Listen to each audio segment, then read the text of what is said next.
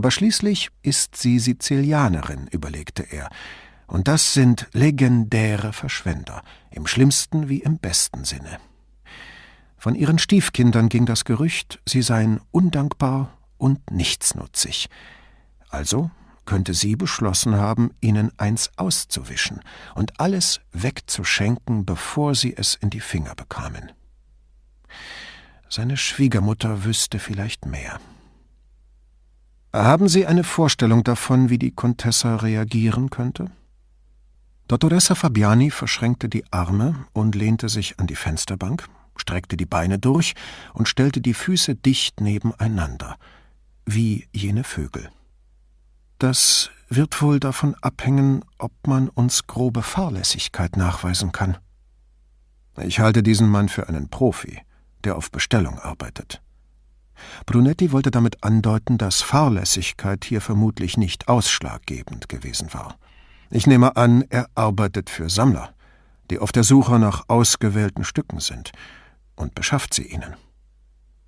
Sie schnaubte verächtlich. Na, wenigstens sagen Sie nicht, er akquiriert sie. Das wäre kaum der richtige Ausdruck, erwiderte Brunetti, in Anbetracht meines Berufs. Er riskierte ein Lächeln. Spendet sie der Bibliothek auch Geld? fragte er, ohne die Contessa beim Namen zu nennen. Hunderttausend Euro im Jahr. Die Morosini Albani? Nachdem er sich von seiner Verblüffung erholt hatte, fragte er, wie wichtig ist das für Sie? Wir bekommen jährliche Zuschüsse von der Stadt, von der Region und von der Regierung, aber die reichen gerade zur Deckung der laufenden Ausgaben. Von den Spenden können wir Neuanschaffungen und Restaurierungen finanzieren. Sie sagten, sie hat Ihnen Bücher überlassen. Was denn noch für welche? Sie wich seinem Blick aus, fand aber nichts Sehenswertes und wandte sich wieder Brunetti zu. Es war eine bedeutende Schenkung, und ich bin mir sicher, das ging von ihr aus. Ihr Mann war ein Morosini Albani. Erst nach einer Weile fuhr sie fort, sie hat uns auch den Rest ihrer Bibliothek versprochen, um dann, beinahe flüsternd, zu erklären, die Familie hat sich als erste für Manuzio eingesetzt. Etwas hielt sie davon ab, mehr zu sagen, Aberglaube vielleicht. Wenn sie es verschrie, verlor die Bibliothek womöglich den Familienschatz, jene Erstausgaben eines der bedeutendsten Buchdrucker, die in Venedig Geschichte geschrieben hatten. Als Brunetti noch ein Schuljunge war, lockte seine Mutter den verschlafenen Jungen morgens oft mit der Bemerkung aus dem Bett, jeder neue Tag halte eine wunderbare Überraschung für ihn bereit. Die Großzügigkeit der Morosini Albani hatte sie schwerlich im Sinn, aber recht hatte sie doch gehabt. Keine Sorge, Dottoressa, das bleibt alles unter uns. Erleichtert fuhr sie fort, die Sammlung der Familie ist sehr umfangreich. Wie zur Klarstellung dessen, was sie über den Ehemann gesagt hatte, erklärte sie, die Contessa kennt als einzige in der Familie den wahren Wert dieser Bücher und weiß sie zu schätzen. Keine Ahnung, wo sie das her hat. Ich hatte nie den Mut, sie danach zu fragen. Aber sie weiß eine ganze Menge über frühe Druckwerke, Buchdruckerkunst und Konservierung. Sie machte eine weit ausholende Geste, wie um die Kenntnisse der Contessa zu umfangen. Dann hielt sie inne, als wäre sie nicht sicher, wie viel sie Brunetti verraten dürfe. Ich habe mehrmals ihre Meinung zu Konservierungsfragen eingeholt. Und mit der Großmut, die Wissenschaftler bisweilen auszeichnet, fügte sie hinzu, sie hat Talent, das richtige Gespür. Gespür? Sie lächelte. Liebe wäre vielleicht ein besseres Wort. Wie gesagt, sie hat uns die Bücher versprochen. Versprochen. Sie schaute sich im Büro um. Doch angesichts derartiger Vorkommnisse sagte sie kapitulierend, als hätte sie soeben einen Vandalenüberfall hinter sich, wird sie uns nie mehr vertrauen. Hätte ihr das nicht auch im eigenen Haus passieren können? Dass jemand sie hereinlegt? Ja. Diese Frau, zieht so schnell niemand über den Tisch. Amüsiert pflichtete ihr Brunetti mit einem Lächeln bei. Er schätzte die Contessa ähnlich ein. Bei genauerem Nachdenken erkannte er jedoch, dass Dottoressa Fabiani aufrichtige Bewunderung für die Unerbittlichkeit der Contessa empfand. Ein Wort, das sich ihm aufdrängte, als er über den Charakter der Contessa nachdachte.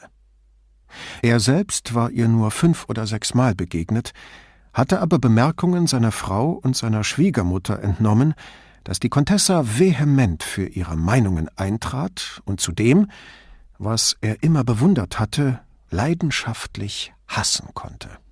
Und sie war demokratisch in ihrem Hass, ließ niemanden aus, alle bekamen ihr Fett weg, Kirche und Staat, links und rechts. Paula liebte das an ihr, und auch Contessa Falier betrachtete sie als gute Freundin. Ein weiterer Beweis für die demokratische Ader der Frauen. Dottoressa, ich muss Ihnen zweierlei gestehen, kam er auf den Grund seines Besuchs zurück. Sie sah ihn beunruhigt an, sagte aber nichts. Ich kenne mich weder mit verschwundenen Büchern noch mit dem Markt für gestohlene Seiten aus. Er hielt inne, doch sie erwiderte nichts weshalb ich der Ansicht bin, dass der Fall vom Dezernat für Kunstdiebstahl übernommen werden sollte, aber das sitzt in Rom und und hat Wichtigeres zu tun? fragte sie.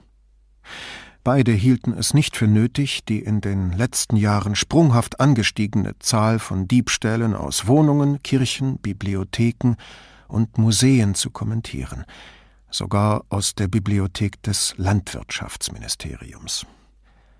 Brunetti las regelmäßig die Rundschreiben des Dezernats für Kunstdiebstahl und die von Interpol, in denen größere Diebstähle gemeldet wurden, sowohl von Gemälden und Statuen als auch von Handschriften und Büchern, ganze Bände, aber auch einzelne Seiten. Die neuen Buchvandalen plünderten nahezu ungehindert die ältesten Sammlungen Europas.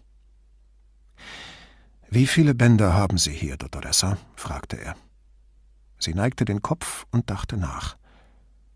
Der Gesamtbestand beläuft sich auf über 30.000, aber das meiste davon ist unten in der allgemeinen Abteilung. Hier oben, sagte sie und wies auf die Räumlichkeiten hinter Brunetti, haben wir 8000 Bände sowie etwa 200 Inkunabeln. Und darüber hinaus? Wir besitzen eine Sammlung persischer Miniaturen, die von einem Kaufmann Anfang des vorigen Jahrhunderts aus dem Iran mitgebracht wurde, aber die darf man sich nur unter Begleitung eines unserer Mitarbeiter ansehen. Das erinnerte Brunetti daran, dass Dr. Nickerson zumindest zeitweise, vielleicht sogar die meiste Zeit nicht allein in der Bibliothek gewesen war. Dieser Mann, den Sie Tertullian nennen, haben Sie sein Antragsformular hier? Wie kommen Sie auf einmal auf ihn? fragte sie abwehrend. Ich möchte mit ihm reden. Sie sagten, er gehöre praktisch schon zum Mobiliar. Dann könnte er doch etwas beobachtet haben, das ihm merkwürdig vorkam. Ich glaube nicht, dass uns das weiterhilft, erklärte sie dezidiert. Brunetti war es leid, den freundlichen Polizisten zu spielen. Dottoressa, ich bin mir nicht sicher, dass der Untersuchungsrichter das auch so sehen wird. Was soll das heißen? fragte sie. Er ignorierte den schroffen Ton. Dass ein Richter zweifellos von ihnen verlangen wird, den Namen und alle dienlichen Informationen herauszugeben. Er ließ sie nicht zu Wort kommen. Das hier ist eine Bibliothek, Dottoressa, keine Arztpraxis und keine Kirche.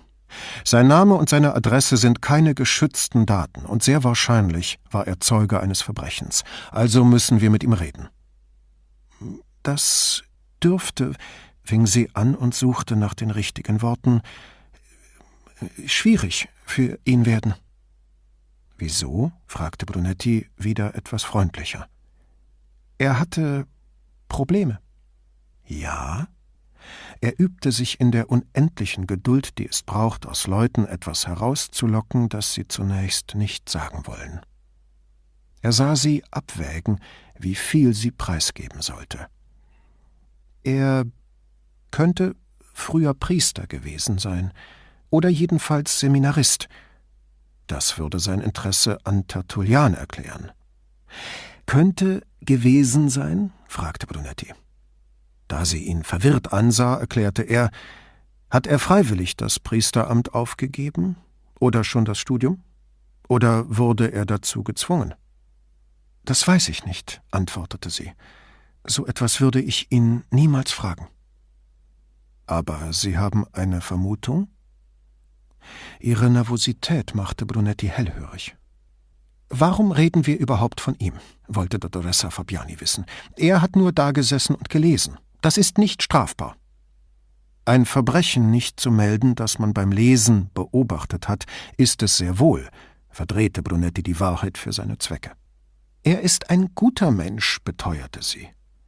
Brunetti wusste aus langjähriger Erfahrung, dass gute Menschen nicht unbedingt auch mutige Menschen sind und auch nicht unbedingt in die Angelegenheiten anderer Leute hineingezogen werden wollen. Der Kommissario hatte vor Ewigkeiten einmal etwas von Tertullian gelesen, einem Rechtsgelehrten und Theologen, der, wie er sich zu erinnern glaubte, aus Afrika stammte, und überhaupt keinen Gefallen an ihm gefunden – Nie war er einem Menschen begegnet, der so wenig übrig hatte für die Freuden des Lebens, der sie so anfeindete wie Tertullian, und der auch für das Leben im Allgemeinen kaum etwas übrig zu haben schien. Wer las so etwas? Zeigen Sie mir seine Unterlagen, ließ er nicht locker. Sie müssen wirklich mit ihm reden? Brunetti nickte nur. Sein Name ist Aldo Franchini. Und er wohnt in Castello, am Ende der Via Garibaldi. Brunetti nahm sein Notizbuch und schrieb sich das auf. Vor allem aber ließ ihn aufhorchen, dass sie die Adresse auswendig wusste. Er sah ihr direkt in die Augen. Wie gut kennen Sie ihn? Nicht näher. Die Dottoressa nahm hinter ihrem Schreibtisch Platz. Brunetti setzte sich ebenfalls, Vielleicht half das, die Spannung zwischen ihnen ein wenig abzubauen. Aber ich kenne seinen jüngeren Bruder. Der ist mit mir zur Schule gegangen. Vor drei Jahren hatte mich angerufen. Sein älterer Bruder sei wieder in der Stadt. Er habe Ärger mit dem Direktor gehabt, ihm sei gekündigt worden, deshalb könne er kein Empfehlungsschreiben vorlegen. Er wollte zum Lesen herkommen, und sein Bruder fragte, ob ich damit einverstanden sei, auch wenn er seine Stelle verloren habe. Was für eine Stelle war das? Religionslehrer an einer privaten Knabenschule in Vicenza. Religionslehrer? fragte Brunetti. Sie sah ihn gleichmütig an und erklärte, damals war er Priester. Offenbar wusste sie doch mehr von ihm, als sie hatte zugeben wollen. Damals? Ich fand, das gehe mich nichts an, sagte sie, jedoch ohne den selbstgerechten Ton, den manch einer angeschlagen hätte. Was haben Sie getan?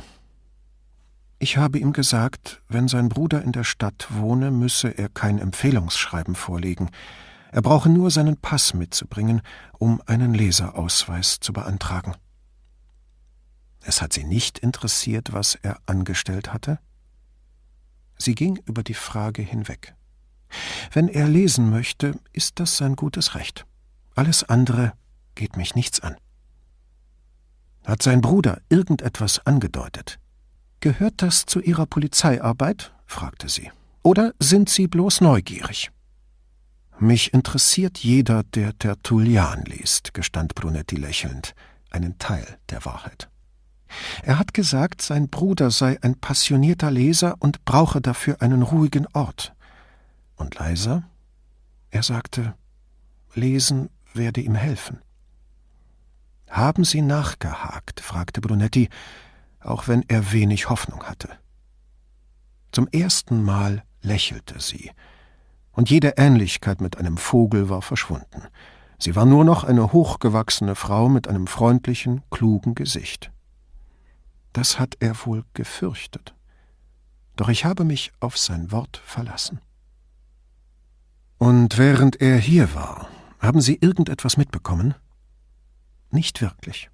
Er hat Augustinus gelesen, Hieronymus, Maximus der Bekenner, aber angefangen hat er mit Tertullian, und so haben wir ihn dann auch genannt. Wie kommt man nur auf so eine Idee? Bibliotheksmenschen, begann sie. Bibliotheksmenschen sind sonderbare Leute. Brunetti glaubte ihr das aufs Wort. Er war der Erste, seit ich denken kann, der sich Tertullian herauslegen ließ und ihn dann tatsächlich las. Nicht zur Vorbereitung eines Seminars, sondern aus echtem Interesse. Aus ihren Worten sprach unverhohlene Bewunderung. Hatten Sie viel Kontakt mit ihm? Nach einiger Zeit grüßten wir uns, und manchmal habe ich gefragt, was er gerade liest. Und was für einen Eindruck hat er da auf Sie gemacht? Sie lächelte, offenbar um ihre Antwort scherzhaft klingen zu lassen. Sie meinen, ob mit ihm etwas nicht stimmt? Naja, wenn man an seine Lektüre denkt. Sie lachte. Ja, manchen von uns heutigen kommt das abseitig vor. Aber vielleicht hat er gehofft, er findet bei Ihnen äh, Antworten? Sie hob die Hände, als wolle er ihr etwas aufdrängen. Ich weiß nicht, was die Kirchenväter uns heute zu bieten haben. Trost, vielleicht. Sie meinen für eine aussterbende Religion? Oder von einer? Sie sah auf die Schreibtischplatte, dann wieder zu ihm. Sie stirbt aus, nicht wahr? Statistisch betrachtet ja, antwortete Brunetti. Er war sich nie sicher, was genau er davon hielt, empfand aber wohl leises Bedauern. Kann sein, dass sie bald alle arbeitslos sind, die Priester, Nonnen und Bischöfe. So schnell geht das denn doch nicht. Mag sein, räumte Brunetti ein. Und wie um die düstere Stimmung zu vertreiben, könnten Sie diese Bücher bitte auf dem Tisch liegen lassen? Was müssen Ihre Leute damit machen? Schwarzes Pulver draufstreuen? fragte sie besorgt. Das gibt es nur im Fernsehen. Heutzutage benutzt man Laserstrahlen, also Licht, und macht ein Foto. Das schadet dem Papier nicht. Es fiel ihr sichtlich schwer, das zu glauben. So ging es jedem, der mit Film und Fernsehen aufgewachsen war, wo die Spurensicherung ständig mit Pulver und Pinseln arbeitete. Glauben Sie mir, das Papier bleibt unversehrt. Wenn Sie wollen, können Sie dabei sein. Und ich verspreche, die Männer werden Handschuhe tragen.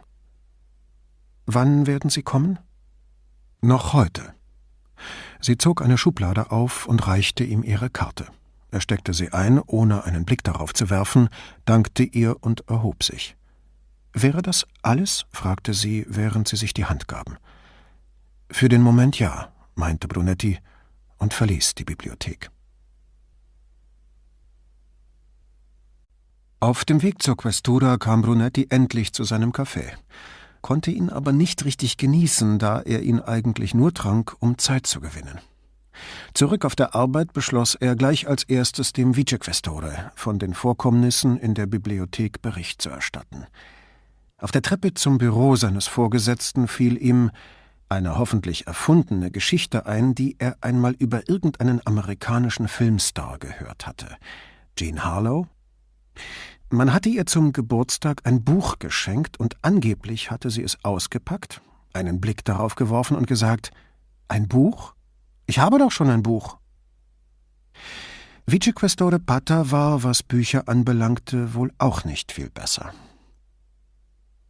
Signorina Elettra befand sich nicht an ihrem Platz. Ihr Computer stand verloren und verwaist da. In letzter Zeit war das öfters vorgekommen. Vicequestore Pata, ihr unmittelbarer Vorgesetzter, hatte es entweder nicht bemerkt oder vielmehr nicht gewagt, das zu monieren.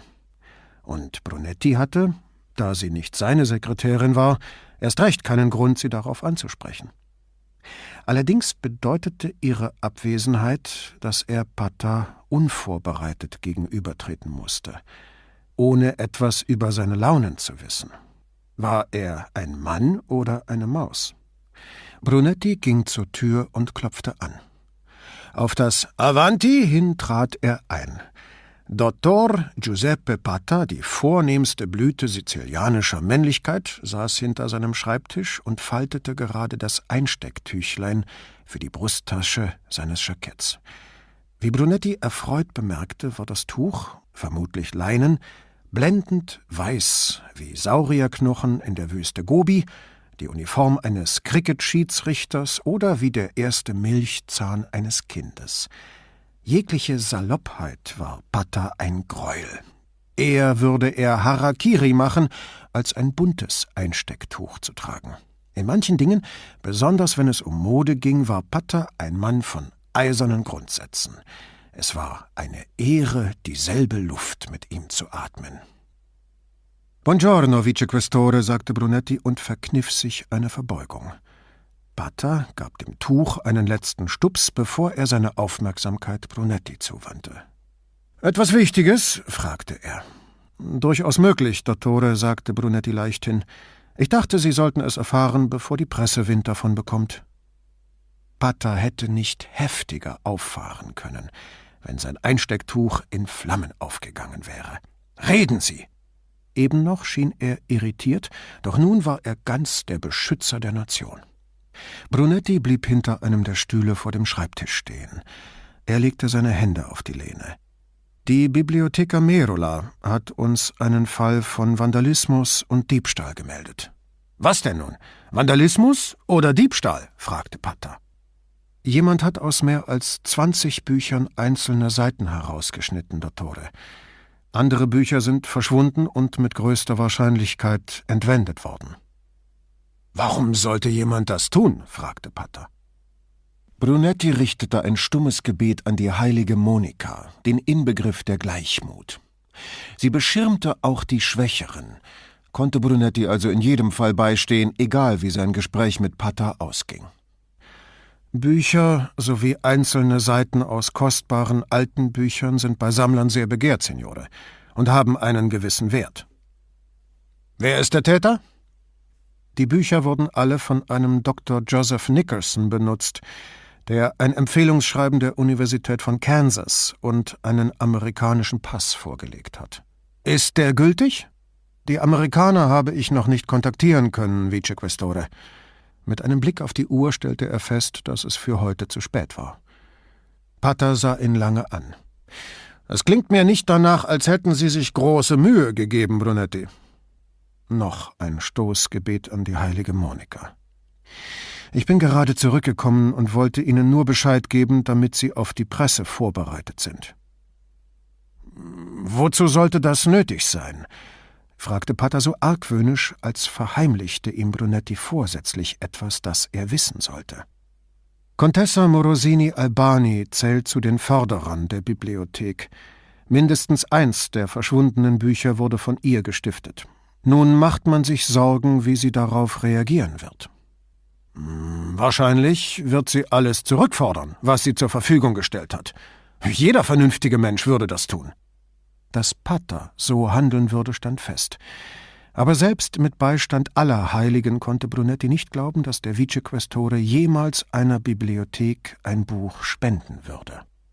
Pater fragte unvermittelt: Haben Sie deswegen von der Presse angefangen? Wegen Ihres Namens? Das wäre naheliegend, Signore. Ihre Familie ist stadtbekannt, und Ihr Stiefsohn lässt keine Gelegenheit aus, für Aufsehen zu sorgen. Patters Miene verfinsterte sich. Hatte Brunetti gewagt, die höheren Stände zu kritisieren? Brunetti bügelte jegliche Emotion aus seinem Gesicht und wartete höflich auf die Antwort seines Vorgesetzten. Sie meinen Gianni? fragte Patter. Jawohl, Signore. Brunetti beobachtete, wie Pata, der ein wahres Elefantengedächtnis für Skandale aller Art besaß, die Fotos und Schlagzeilen der Revolverpresse der vergangenen Jahre Revue passieren ließ. Brunettis Favorit war Gianni Pagaidanni, weil sich hier der Name so schön auf die Schäden reimte, für die Gianni hatte aufkommen müssen – nachdem er in einem Club in Lignano die Bühnenanlage einer Band zerstört hatte, deren Musik nicht nach seinem Geschmack gewesen war.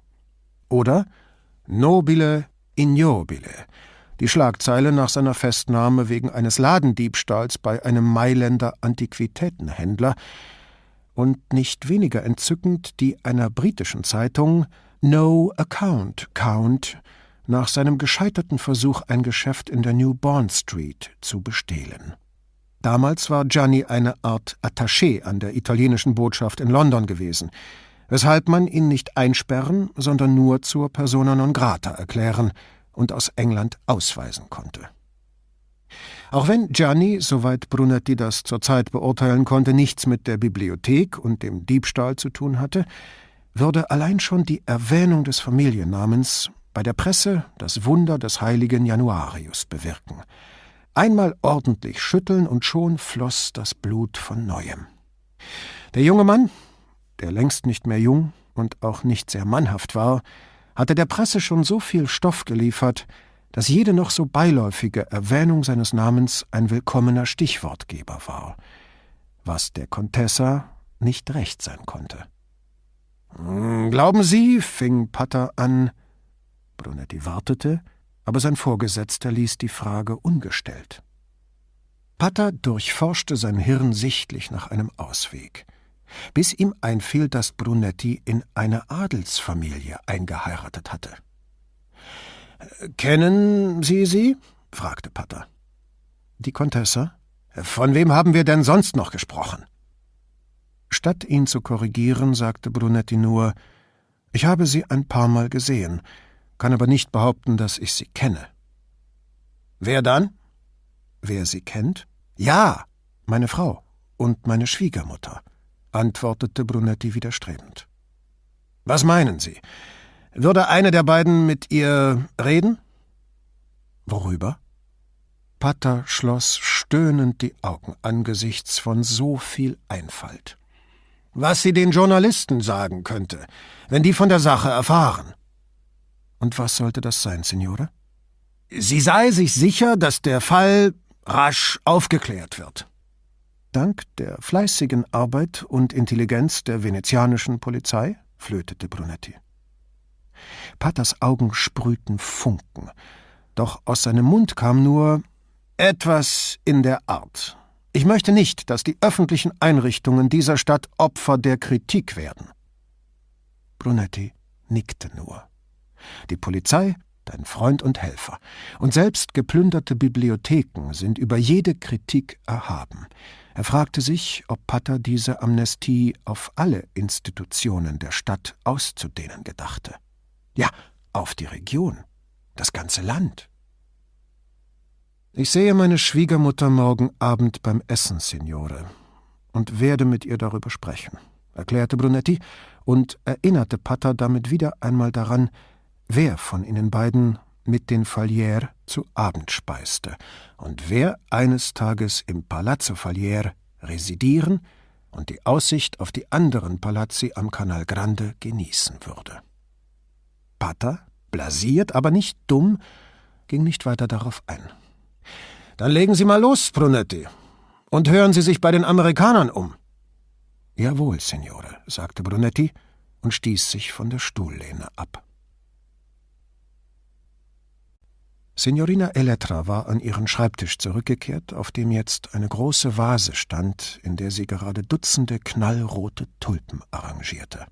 Auf dem Fensterbrett prangte ein Narzissenbukett. Die beiden Farben wetteiferten um die Aufmerksamkeit des Betrachters.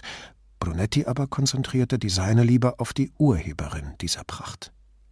Angesichts ihres orangeroten Wollkleides und der Schuhe, so spitz und mit so hohen Absätzen, dass sie als tödliche Waffe dienen konnten, fiel ihm das nicht schwer. Und was hatte Ihnen der Vicequestore mitzuteilen, Kommissario? fragte Signorina Elettra freundlich. Brunetti wartete, bis sie sich gesetzt hatte, bevor er sich an das freie Fensterbrett lehnte. Er wollte wissen, wo die Blumen herkommen, antwortete er, ohne eine Miene zu verziehen. Brunetti gelang es selten, sie zu überrumpeln, doch diesmal war es ihm offensichtlich gelungen, und so beschloss er, nicht locker zu lassen. Heute ist Montag, also kein Markt am Rialto, und das heißt, sie waren beim Floristen. Er machte ein strenges Gesicht und sagte Hoffentlich deckt unser Etat die Kosten. Ihr Lächeln leuchtete mit den Blumen um die Wette. Ah, dieses Konto würde ich doch niemals antasten, Dottore. Sie legte eine Kunstpause ein und erklärte dann, die wurden mir geschickt. Der Zuckerspiegel ihres Lächelns stieg rasant an. Und was hatte der Vicequestore Ihnen nun zu sagen? Brunetti ließ als Eingeständnis seiner Niederlage einige Sekunden verstreichen und lächelte zum Zeichen, dass er sich geschlagen gab. Ich habe ihm von einem Diebstahl in der Bibliotheca Merola unterrichtet, einer ganzen Diebstahlserie. Bücher? Ja. Und zahlreiche Abbildungen und Frontispize, die aus anderen herausgeschnitten wurden. Da könnte man sie auch gleich ganz stehlen, sagte Signorina Elettra. Weil sie ruiniert sind? fragte er, überrascht, dass sie das offenbar genauso sah wie Dottoressa Fabiani. Wenn man einer Porträtbüste die Nase abschlägt, hat man immer noch den größten Teil des Gesichts, oder? fragte sie. Wenn man eine Abbildung aus einem Buch herausschneidet, erwiderte er, hat man immer noch den Text. Aber als Ganzes ist es ruiniert, beharrte sie. Sie reden wie eine Bibliothekarin, sagte Brunetti. Die sollten es ja wohl wissen, antwortete Signorina Elettra. Die arbeiten ihr ganzes Leben lang mit Büchern.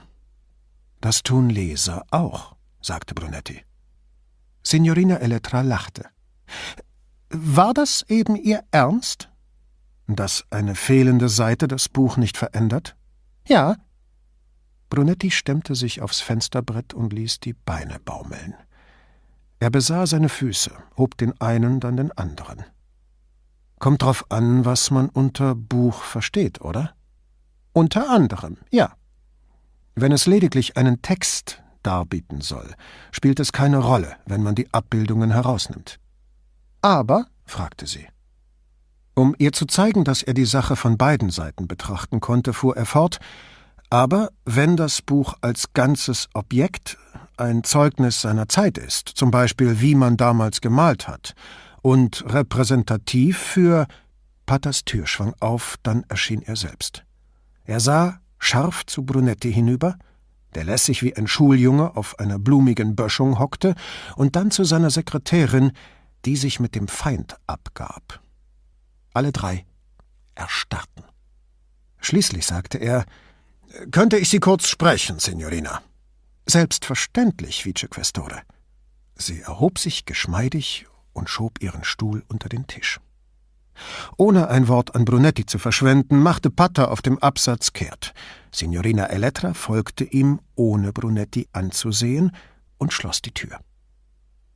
Brunetti sprang auf die Füße, sah auf die Uhr und beschloss, dass es das Beste sei, den Heimweg anzutreten. Während der Kommissario von den Diebstählen erzählte, hörten die Kinder gespannt zu und versuchten sich an Erklärungen, wie man derlei bewerkstelligen könnte.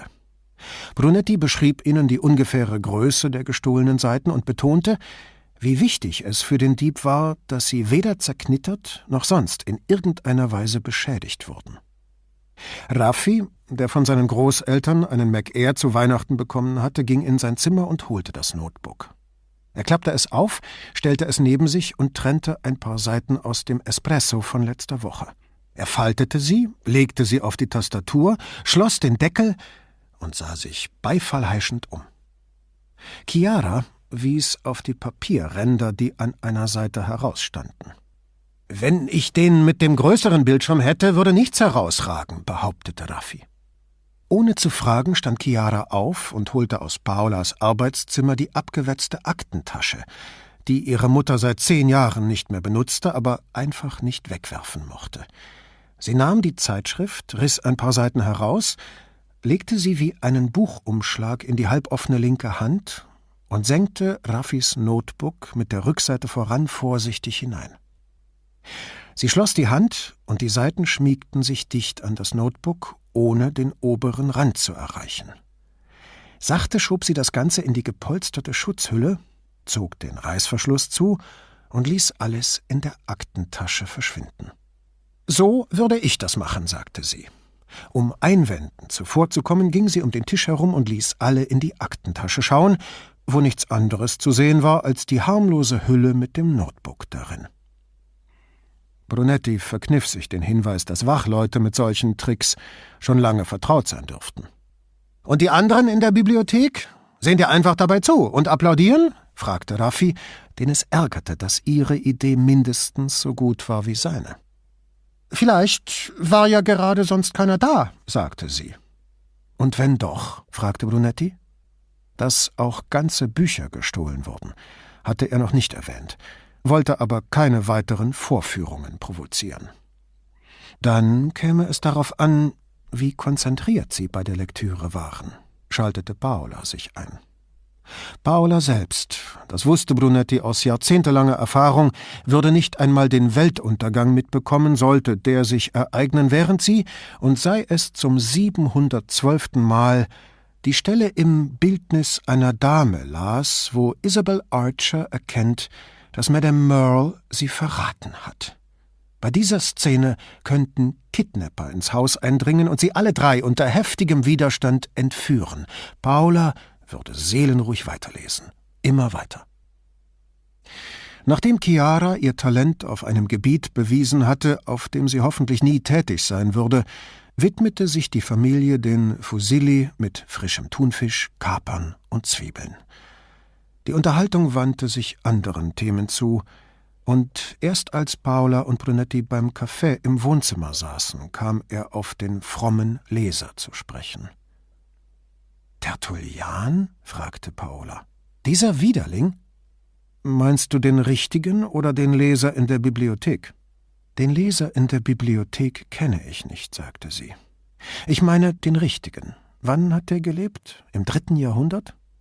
Weiß nicht genau, gab Brunetti zu. So ungefähr. Sie stellte ihre leere Tasse auf den Unterteller und beides auf den niedrigen Tisch vor dem Sofa, lehnte sich zurück und schloss die Augen. Er wusste, was jetzt kam, und auch nach Jahrzehnten staunte er jedes Mal wieder darüber. Es war alles da drin, irgendwo hinter den Lidern. Sie musste sich nur fest konzentrieren, um es hervorzuholen. Wenn Paula das Buch überflogen hatte, erinnerte sie sich an ihren Eindruck und den ungefähren Inhalt. Wenn sie es Zeile für Zeile gelesen hatte, erinnerte sie sich an den Wortlaut. Gesichter hingegen konnte sie sich nicht merken, und sie wusste nie, ob sie mit jemandem schon einmal gesprochen hatte, nur an das Gespräch selbst erinnerte sie sich. Du bist es, die dem Teufel Eingang verschafft hat, Du hast das Siegel jenes Baumes gebrochen. Du hast zuerst das göttliche Gesetz im Stich gelassen. Du bist es auch, die denjenigen betört hat, dem der Teufel nicht zu nahen vermochte. Sie schlug die Augen auf und sah ihn mit einem Haifischgrinsen an. Wenn du noch mehr zum Thema Frauen hören willst, kann ich dir auch meinen besonderen Freund Augustinus zitieren.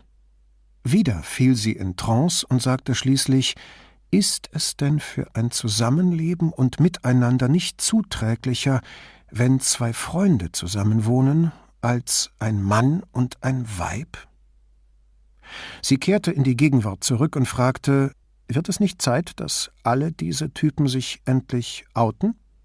Das ist eine extreme Sicht der Dinge, meinte Brunetti zum wiederholten Male, obwohl er gerade ihre zugespitzten Meinungen so an ihr schätzte. Soweit ich mich erinnern kann, geht es in diesem Zusammenhang um Gespräche, also darum, dass Männer sich leichter mit ihresgleichen verstehen als mit Frauen. Das weiß ich selbst, aber es hat mich schon immer befremdet, dass Männer solche Behauptungen aufstellen können, wer würde es wagen, bei ihnen von extremer Sicht der Dinge zu sprechen und trotzdem heilig gesprochen werden. Wahrscheinlich, weil sie auch eine Menge anderer Dinge gesagt haben. Sie rückte näher an ihn heran. Es ist nicht weniger seltsam, dass Menschen heilig gesprochen werden für das, was sie sagen, wo doch unsere Taten so viel wichtiger sind. Dann wechselte sie unvermittelt das Thema. Wie wirst du vorgehen? Morgen rufe ich die Amerikaner an und erkundige mich, ob der Pass echt ist. Signorina Elettra soll sich bei den anderen Bibliotheken umhören, ob sie Joseph Nicholson kennen.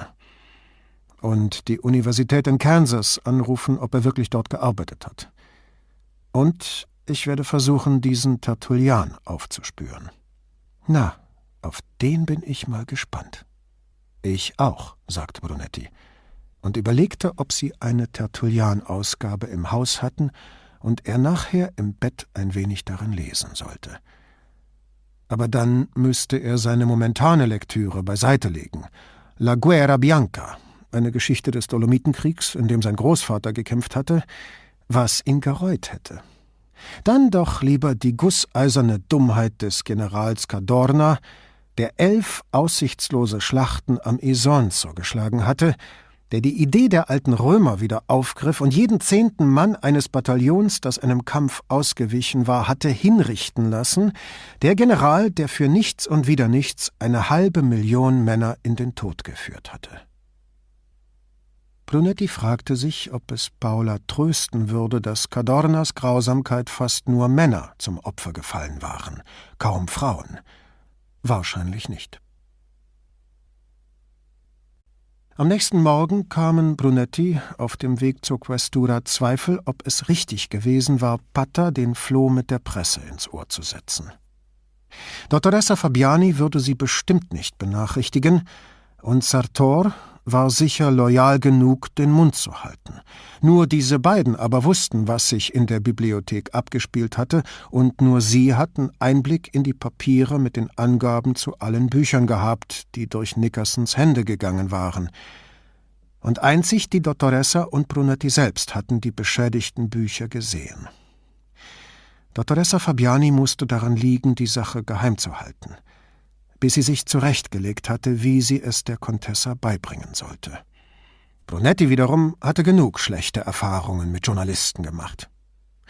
Sein Vorgesetzter war informiert, die Presse konnte warten.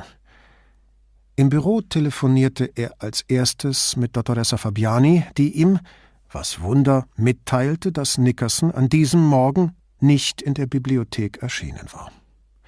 Brunetti dankte ihr für die Auskunft und rief die amerikanische Botschaft in Rom an, nannte seinen Rang, erklärte, er müsse die Echtheit von Nickersons Pass überprüfen, sagte aber nur, der Mann sei eines Verbrechens verdächtig und der Pass das einzige, was sie von ihm hätten. Er wurde weiter verbunden und musste seinen Spruch noch einmal aufsagen. Man bat ihn zu warten, und dann sprach er mit einem Mann, der weder seinen Namen noch seine Funktion preisgab, aber Brunettis Namen wissen wollte. Als Brunetti anbot, seine Telefonnummer durchzugeben, wurde ihm gesagt, das sei nicht nötig, man werde sich bei ihm melden.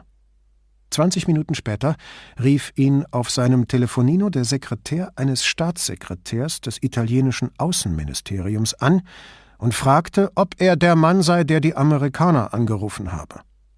Kaum hatte er das bestätigt, legte der andere mit knappem Dank auf. Kurz darauf erhielt er einen Anruf von einer Frau, die ein exzellentes Italienisch mit kaum merklichem Akzent sprach und wissen wollte, wer er sei. Nachdem er seinen Dienstgrad genannt hatte, erklärte sie, die Regierung der Vereinigten Staaten habe einen solchen Pass nicht ausgestellt, ob er sonst noch Fragen habe. Er verneinte, sie tauschten ein paar knappe Höflichkeiten aus, dann legte er auf. Blieb das Foto. Nickerson, falls er denn so hieß, konnte inzwischen natürlich anders aussehen und die Stadt oder gar das Land längst verlassen haben. Doch zu welchem Zweck? Piero Sartor hatte gesagt, der Mann habe sehr gutes Italienisch gesprochen. Im Ausland würde ihm das nichts nützen. Italien hingegen war voll von Museen und Bibliotheken, öffentlichen, privaten und kirchlichen, die ihm ein reiches Betätigungsfeld boten. Obwohl Betätigung, wie Brunetti sich sagte, ein recht grotesker Ausdruck war für das, was dieser Mann im Schilde führte. Er nahm die Fotokopie von Nickersons Pass und ging zu Signorina Elettra hinunter. Es war erst kurz nach zehn, Pata also noch lange nicht da. Heute saß sie in einem rosa Angora-Pullover vor dem Computer. Bei dessen Anblick er seine schlechte Meinung sowohl von der Farbe als auch von der Wolle auf der Stelle revidierte. Die Geschichte mit der Bibliothek macht dem Vicequestore Kopfzerbrechen, Kommissario. Er fragte sich, ob nicht vielmehr die Furien von der Presse an Patters Kopfzerbrechen schuld waren. Ich habe bei den Amerikanern nachgefragt, der Pass ist falsch, sagte er und legte ihr die Fotokopie auf den Schreibtisch. Sie betrachtete das Foto. Das war zu erwarten. Dann fragte sie, soll ich das Bild an Interpol und die Leute vom Kunstdiebstahl in Rom schicken, ob die ihn kennen? Deswegen hatte er sie aufgesucht. Wissen Sie, ob der Vicequestore mit jemandem darüber gesprochen hat? fragte Brunetti. Er spricht ja nur mit Tenente Scarpa, sagte sie in leicht verächtlichem Ton. Und ich glaube kaum, dass diese beiden Bücherdiebstahl für ein schweres Verbrechen halten. Ich mache mir Gedanken wegen der Presse, sagte er und beschloss im selben Atemzug, beim Anblick der Tulpen auf Signorina Eletras Schreibtisch, Paula heute Abend welche mitzubringen. Er arrangierte eine Blume. Ich bezweifle, dass die Contessa sich über das Aufsehen freuen würde. Welche Contessa? fragte Signorina Elettra.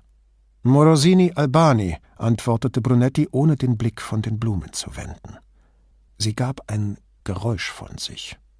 Kein Stöhnen, auch kein Wort, nur ein Geräusch. Als er zu ihr hinsah, hatte sie das Kinn auf die linke Hand gestützt und starrte ihren Computerbildschirm an. Ihre Miene war ungerührt, doch ihr Teint glich ihrem Pullover. Ich habe sie ein paar Mal bei meinen Schwiegereltern gesehen, sagte Brunetti wie nebenbei, während er eine weitere Blüte hinter dem breiten Blatt hervorholte, von dem sie verdeckt wurde. Eine recht interessante Frau, würde ich sagen. Und so beiläufig er nur konnte. Kennen Sie sie? Ihre rechte Hand bewegte sich über die Tasten, ihr Kinn ruhte immer noch auf der linken. Schließlich sagte sie Einmal habe ich sie gesehen. Vor Jahren. Sie riss sich von dem Bildschirm los und sah Brunetti mit ausdrucksloser Miene an. Ich habe ihren Stiefsohn gekannt. Brunetti schwieg gespannt. Dann begann er zu erklären. Sie ist die wichtigste Mäzenin der Bibliothek. Ich weiß nicht, wie viele der jetzt beschädigten Bücher insgesamt einmal ihr gehört haben, aber eins der gestohlenen Bücher stammt von ihr, ebenso eins der beschädigten. Das dürfte für einen wichtigen Mäzen kein Grund zum Jubeln sein. So, so kam es betont unbeteiligt. Brunetti nahm sein Notizbuch und blätterte bis zu den Namen, die Dottoressa Fabiani ihm genannt hatte. Eine Ausgabe von Ramusio und ein Montalbordo. Er war stolz, wie leicht ihm das über die Lippen kam. Signorina Elettra murmelte etwas Anerkennendes, als sei sie vertraut mit den Namen. Kennen Sie diese Bücher? fragte er. Ich habe davon gehört, antwortete sie. Mein Vater interessiert sich für seltene Bücher. Er besitzt auch einige. Kauft er sie? fragte Brunetti. Signorina Elettra musste lachen und alle Angespanntheit fiel von ihr ab. Das hört sich an, als ob Sie denken, er könnte sie stehlen. Glauben Sie mir, er ist seit Monaten nicht an der Merola vorbeigekommen. Brunetti registrierte erleichtert, dass sie nach der merkwürdigen Reaktion auf die Erwähnung der Contessa ihren Humor wiedergefunden hatte. Kennen Sie sich mit seltenen Büchern aus? Nein, das kann man nicht sagen. Er hat mir einige gezeigt und ihre Besonderheiten erklärt, aber ich musste ihn enttäuschen. Inwiefern? Na ja, schön finde ich sie schon. Das Papier, die Einbände, aber ich kann mich bei aller Liebe nicht wirklich für sie erwärmen. Diese Sammelwut, da komme ich nicht mit. Sie ließ ihn nicht zu Wort kommen. Natürlich erkenne ich ihre Schönheit, aber mir fehlt die Disziplin, etwas systematisch zu sammeln, und das tun richtige Sammler. Sie wollen von allem aus dem Gebiet, das Sie interessiert, ein Exemplar besitzen. Ganz gleich, ob es deutsche Briefmarken mit Blumenmotiven sind oder Coca-Cola-Deckel oder oder was auch immer Sie sammeln. Und wenn einem dieser Enthusiasmus abgeht, fing er an, kann man ihr Jagdfieber nicht nachvollziehen, sagte sie. und es auch nicht wirklich verstehen. Da sie nun wieder lockerer wirkte, fragte er Und die Contessa? Signorina Elettras Miene wurde sofort wieder abweisend. Was ist mit ihr? Er überlegte hin und her, womit er rechtfertigen könnte, dass er auf die Contessa zurückgekommen war. Versuchen Sie bitte herauszufinden, was es mit Ihrer Spende an die Bibliothek auf sich hatte. Das war vor etwa zehn Jahren. Ob Auflagen damit verbunden waren, Klauseln. Alles könnte uns weiterhelfen, fügte er hinzu. Schließlich hatte Pata gemeint, die Contessa könnte ihre Spende zurückverlangen. Signorina Elettra notierte sich dies mit gesenktem Blick. Außerdem interessiert mich Aldo Franchini. Er wohnt im nördlichen Castello am Ende der Via Garibaldi und war bis vor etwa drei Jahren Lehrer an einer Privatschule in Vicenza. Er hat einen jüngeren Bruder, der mit der Leiterin der Bibliothek zur Schule gegangen ist. Ich schätze ihr Alter auf Ende 50. Ein junger Mann ist er also bestimmt nicht mehr. Sonst noch etwas? Sie könnten überprüfen, was er mit der Kirche zu tun hat. Sie blickte lächelnd auf. Wir leben in Italien, Kommissario. Und das heißt, dass wir alle, ob es uns gefällt oder nicht, mit der Kirche zu tun haben. Sie sagen es, konnte er ihr nur beipflichten. Seine Beziehung war besonders eng. Er war früher Priester. Ha, in der Tat, und damit wandte er sich zum Gehen. Aber sie wollte noch wissen, was genau möchten Sie über diesen Aldo Franchini in Erfahrung bringen? Das weiß ich selbst nicht, gestand Brunetti. Wie es aussieht, saß er zumindest zeitweise mit dem Dieb im selben Lesesaal. Sie zog die Augenbrauen hoch. Er studiert dort seit drei Jahren die Kirchenväter. Wie viel Zeit verbringt er damit? Danach habe ich nicht gefragt aber offensichtlich ziemlich viel. Die Bibliothekarin sagte, er gehöre praktisch schon zum Mobiliar, als sei er quasi einer der ihren. Und er hat sie nicht darauf aufmerksam gemacht, was da vor sich ging? Vielleicht hat er es nicht mitbekommen. So verzückt von den Ergüssen der Kirchenväter? Oder sein Stuhl stand so, dass er nichts sehen konnte. Sie ließ ein paar Sekunden verstreichen. Könnte er an den Diebstählen irgendwie beteiligt gewesen sein? Brunetti zuckte die Schultern. Beteiligt? Und dafür drei Jahre lang die Kirchenväter lesen oder auch nur so tun? Ein hoher Preis. Wie gierig müsste jemand sein, dass er das auf sich nimmt? Und dann setzte er noch hinzu Im Übrigen Falls es ihm mit der Lektüre der Kirchenväter ernst gewesen ist, kann man wohl ausschließen, dass er die Finger mit im Spiel hatte. Sie wandte sich ab und starrte ihren leeren Computerbildschirm so lange an, dass er schon glaubte, sie hätte nichts mehr zu sagen. Aber dann fragte sie Glauben Sie das wirklich? Ja. Bemerkenswert, sagte sie, und ohne ihre Überraschung zu verbergen, fügte sie hinzu mir geht es genauso. Im Treppenhaus fragte sich Brunetti, warum sie beide einen Leser der Kirchenväter automatisch für einen anständigen Menschen hielten. Für Franchinis Interesse konnte es viele Gründe geben. Spaß an Rhetorik, an Geschichte, an theologischen Spitzfindigkeiten. Dennoch neigten sie beide, er und Signorina Elettra, zu der Annahme, Franchini könne mit den Diebstählen nichts zu tun haben. Ja, sie nicht einmal bemerkt haben. Als umhülle ein Mantel der Heiligkeit nicht nur die Kirchenväter, sondern auch deren Leser. Brunetti erinnerte sich nicht, was der historische Tertullian über Diebstahl zu sagen gehabt hatte. Aber er wäre wohl kaum zum Kirchenvater erhoben worden, wenn er ihn nicht verurteilt hätte. Wozu gab es schließlich die zehn Gebote? War es das vierte? Begehren kam später in der Liste, das wusste er. Eine Sünde, die Brunetti immer als Vorgeschmack auf Orwells Gedankenverbrechen erschienen war. Tatsächlich hielt er es für vollkommen normal, die Frau oder den Besitz eines anderen zu begehren. Warum sonst waren Filmstars berühmt? Und warum sonst sollten wir den Palast von Caserta bauen, einen Maserati oder Rolls-Royce kaufen, wenn Futterneid und Geltungssucht nicht tief in uns verwurzelt wären? Zurück an seinem Schreibtisch beschloss Brunetti, ohne an den Zeitunterschied zu denken, als erstes die historische Fakultät der Universität von Kansas anzurufen. Er wählte die Nummer, nach fünfmal Klingeln kam eine Bandansage, Bürozeiten seien von Montag bis Freitag von 9 bis 16 Uhr. Zum Hinterlassen einer Nachricht drücken Sie die Eins.